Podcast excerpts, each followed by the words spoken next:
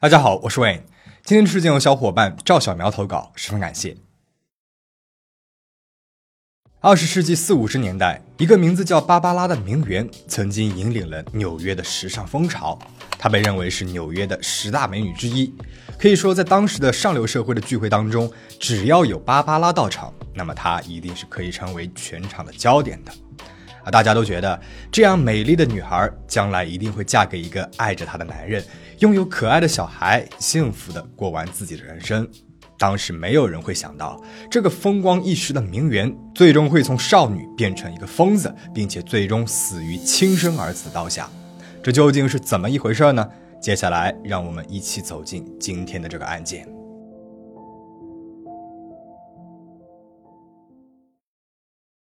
一九二一年九月二十八日，芭芭拉·戴利出生于马赛诸塞州波士顿。他的父亲弗兰克·戴利是一个小商人，母亲妮娜·戴利则是一个家庭主妇。母亲妮娜患有精神方面的疾病，精神状况一直都不是很稳定，性格暴躁，经常和丈夫发生争吵。年少的芭芭拉在这样的一个家庭环境当中渐渐的长大。一九二九年开始，美国已经出现了经济大萧条，股市崩盘。一九三二年，本就生意不顺利的父亲弗兰克在股市崩盘当中损失了自己所有的资金之后自杀了。他把自己锁在了一个车库里面，发动汽车，汽车尾气排出的一氧化碳充满了车库。弗兰克就这样一氧化碳中毒而死。而当时年仅十一岁的芭芭拉是第一个发现父亲尸体的人。这无疑给他年幼的心灵造成了巨大的创伤，但是父亲的死从某种程度上来说，反倒是使他们母女的生活变好了。弗兰克选择这样的自杀方式是有原因的，他为自己买了一份高保额的人身保险，他让自己的死亡变得像是一场意外，那么这样他的妻子和女儿就可以得到一笔赔偿金了。和他预计的一样，保险公司的人没有对他的死亡产生怀疑。芭芭拉和母亲顺利地拿到了赔偿金，并且从波士顿搬到了纽约生活。靠着这笔不菲的赔偿金，芭芭拉和她的母亲在纽约过得很不错，甚至可以说是过上了奢侈的生活。他们住进了纽约市最贵的酒店之一——德尔莫尼科酒店。但是母亲妮娜清楚，这笔钱早晚都有用光的那一天。一劳永逸的方式就是让芭芭拉嫁给一个有钱人，而芭芭拉呢也没有辜负母亲的期盼，她渐渐的出落成了一个艳光四射的大美人，一头浓密的红发，白皙迷人的皮肤。不过，她也遗传了她母亲不太稳定的精神状况，所以这位美人的脾气可称不上好，甚至可以说是喜怒无常。但是在那些她的追求者眼里面，这反而为她增添了一丝别样的魅力。芭芭拉在纽约的上流社交圈中备受追捧，被称为是纽约十大美女之一，还经常被邀请去参加一些上流社会的派对，俨然是一个纽约上流社会的名媛了。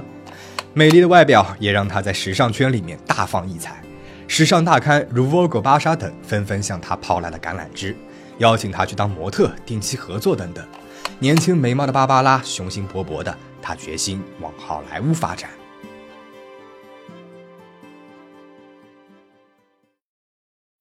无数的男人拜倒在了芭芭拉的石榴裙之下。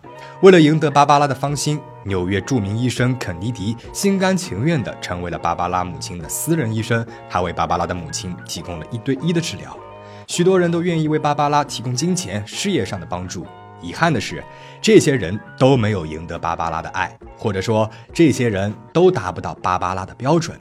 后来，芭芭拉受到了好莱坞的一个邀请，参加一个影片的试镜。虽然最终他没有得到演出的机会，但这次试镜让他遇到了另外一位与他非常相似的、同样有着演员梦的科尼利亚·贝克兰。两个人性格相投，活泼外向，再加上芭芭拉故意迎合，很快就成为了好朋友。那么听到这里，或许你会觉得奇怪了：这个人是谁呀？为什么芭芭拉会想要和他成为好朋友呢？这个科尼利亚并不是什么有名的女明星。而芭芭拉也不是出于性格相投才和他做的朋友，她只是看上了科尼利亚的弟弟布鲁克斯·贝克兰。这个人之后成为了芭芭拉的丈夫。和芭芭拉刚认识的时候，布鲁克斯是加拿大皇家空军的见习飞行员，是姐姐科尼利亚介绍两人认识的。在芭芭拉遇到的众多男人当中，布鲁克斯各方面都可谓是平平无奇，毫无亮点。但是芭芭拉几乎对他是一见钟情，两个年轻人迅速的坠入了爱河。心比天高的芭芭拉，这么多的追求者都没有看上，怎么就选中了他呢？原来这布鲁克斯背后的贝克兰家族可来头不小啊！布鲁克斯的祖父利奥·贝克兰是塑料的发明者，被称为塑料工业之父。他在二十世纪初的美国发家，为子孙后代打下了一份庞大的家业。而凭借着塑料、人造橡胶等发明，贝克兰家族成为了美国望族，家财万贯。而这也正是芭芭拉所梦寐以求的。一时的纸醉金迷，他是看不上的。他要的是能够延续一世的浮华奢靡。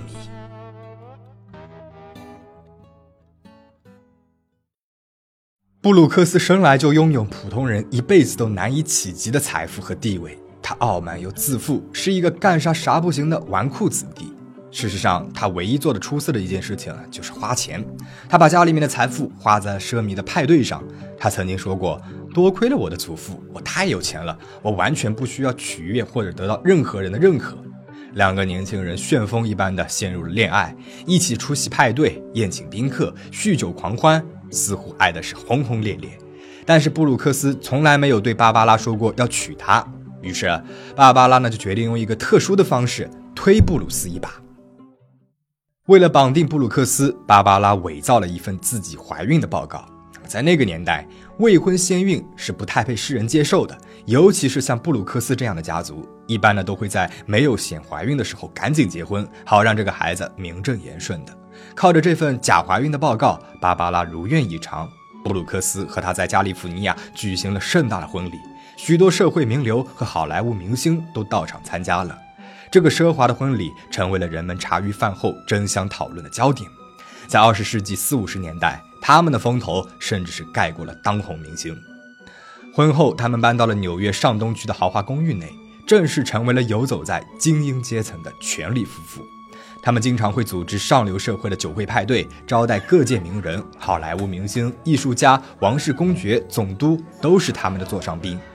外人看起来似乎这是一对完美夫妇。但是这桩建立在欺骗上的婚姻，并不像外人看上去的那么的稳固。要知道，芭芭拉除了欺骗布鲁克斯怀孕的事情之外，还隐瞒了自己遗传了母亲精神健康方面的问题。在婚前，芭芭拉就已经开始定期的去看心理医生了。婚后，她的精神问题也开始更加明显的表现出来。她就像是一个美丽的野兽，会在纽约街头赌气跳上陌生人的车子，会在瑞士的雪地里面突然哀嚎，会因为布鲁克斯不带她去他喜欢的餐厅吃饭而和布鲁克斯在酒店的浴室里面赤身裸体的打架。这在社会精英中是格格不入的。布鲁克斯一边讨厌愤恨着他这样的性格，但是另外一方面又着迷于芭芭拉这样在他眼里面的狂野之美。当然，布鲁克斯也有他自己的问题，那就是管不住自己的下半身。他婚外情多到是数都数不清了，基本上从来没有停止过出轨。芭芭拉呢又无力阻止他出轨，就只能沉迷于酒精，这对于他的精神状况来说更加的不利了。这样的一对夫妻，婚后频繁的争吵几乎是必然的。但尽管是如此，他们还是在1946年有了一个孩子——安东尼·贝克兰。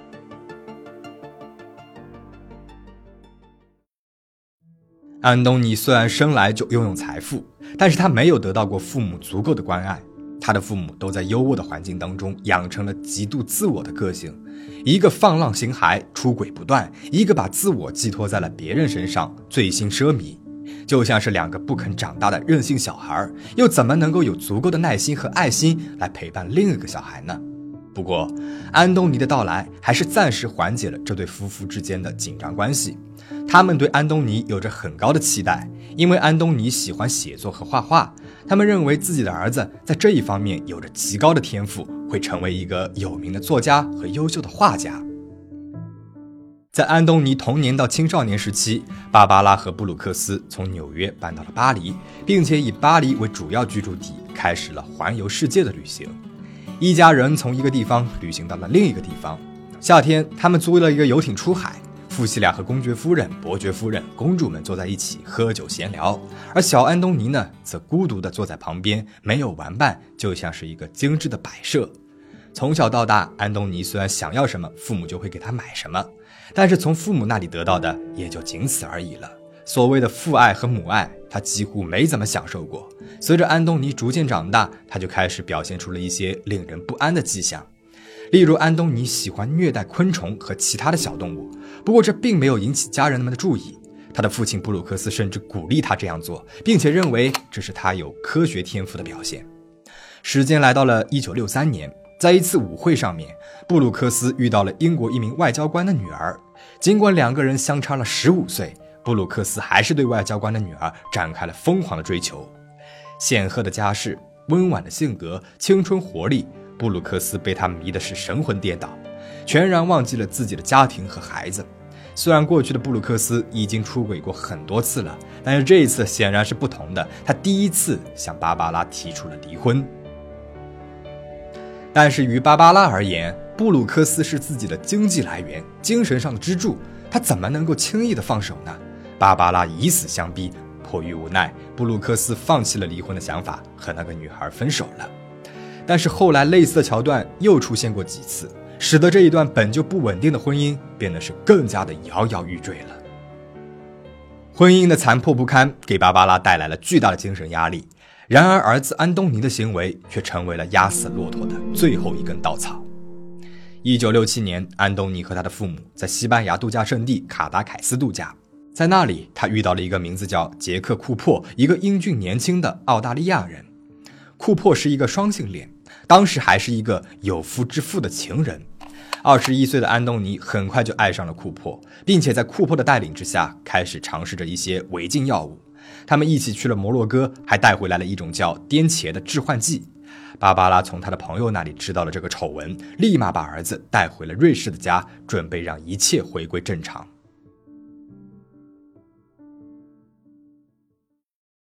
当时的美国上流社会依旧思想保守，同性恋不能被人们接受。芭芭拉呢，也无法接受自己的儿子是一个同性恋，他觉得儿子啊只是病了，或者是被坏朋友给带偏了。但事实上，多年之后，安东尼告诉精神科医生，他在八岁的时候在寄宿学校第一次遇到了同性恋。到十四岁的时候，他就已经开始与其他的男性发生性行为了。芭芭拉一开始想出的办法是让儿子和一个差不多年纪的年轻女孩约会。这个女孩啊叫西尔维亚，她会经常邀请西尔维亚来家里面吃饭，并且暗示她嫁给安东尼亚后，她会变得非常的富有。但是她的计划出现了很大的纰漏。西尔维亚并没有和安东尼在一起，而是与丈夫布鲁克斯开始了婚外情。一直到次年的二月份，芭芭拉才发现自己安排的未来儿媳居然和自己的老公在偷偷的幽会。无法接受这个消息的她，服用了过量的强效镇静剂，再次试图用自杀来威胁布鲁克斯。但是这一次，布鲁克斯没有回到他的身边，因为西尔维亚也服用了过量的药物，要布鲁克斯在他和芭芭拉之间做出一个选择。布鲁克斯最终选择了西尔维亚，并且告诉芭芭拉，这一次他真的想要离婚。尽管芭芭拉万般的不愿意，两个人的婚姻还是走向了尽头。一九六八年，布鲁克斯和芭芭拉离婚了，并且迎娶了西尔维亚。安东尼不愿意与父亲和他的新婚妻子一起生活，选择了和芭芭拉一起生活。离婚之后，芭芭拉更加的依赖儿子了。他决定要不惜一切代价矫正自己的儿子，而矫正的方式就是雇佣来一些妓女来引诱安东尼，或者是强迫安东尼与其发生关系。但是这并没有什么效果。于是，芭芭拉就决定自己亲自上场。她觉得凭借着自己的女性魅力掰直儿子。应该不成问题。事后，他仍然相信自己做了正确的事情，甚至还与朋友吹嘘说自己呢为了帮助儿子治病和儿子睡了觉。他的画家朋友伯纳德·普弗里姆回忆说：“他说他这样做呢是为了打破他的同性恋倾向。他说起这件事情的时候，就好像是一种正常的治疗行为。但是这不健康的关系对于安东尼来说简直就是灾难性的。安东尼喜欢写诗。”他的诗一开始都是温柔平淡的，但是渐渐的，随着和母亲的这病态的关系的发展，他的诗歌变成了让人毛骨悚然、语无伦次的长篇大论。他经常情绪失控，有一次甚至把自己用来写诗的打字机给砸碎了。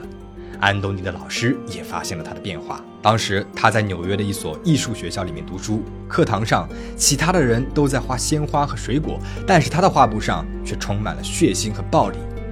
老师把这令人担忧的情况告诉给了芭芭拉，他却不以为然。他坚信自己的儿子是一个被误解的天才，不需要在这个病态的社会当中工作和辛苦。安东尼在这一段时间里面，曾经对一位朋友说过：“我的妈妈让我感到绝望。”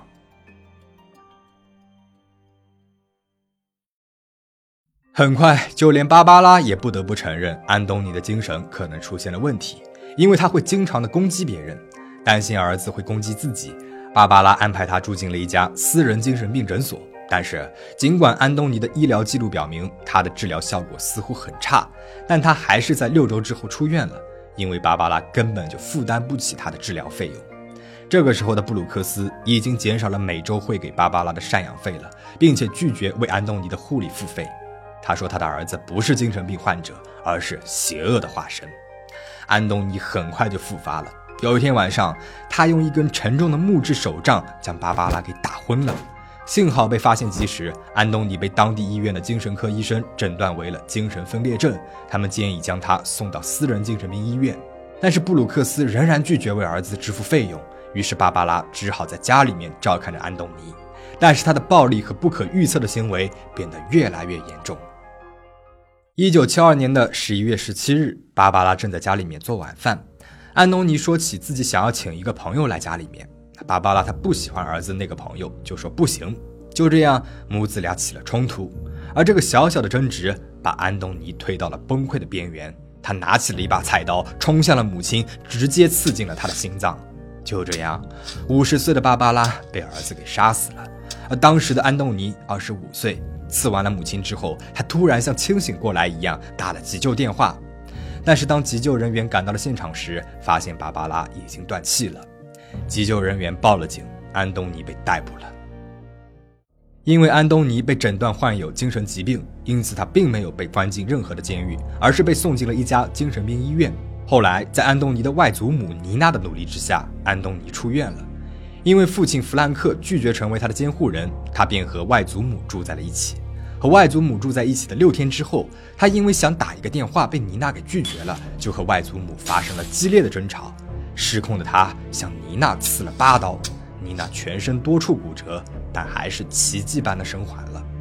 这一次再也没有人为安东尼求情了，他被纽约警察局给逮捕，并且被指控犯有谋杀未遂，并且被送往了监狱。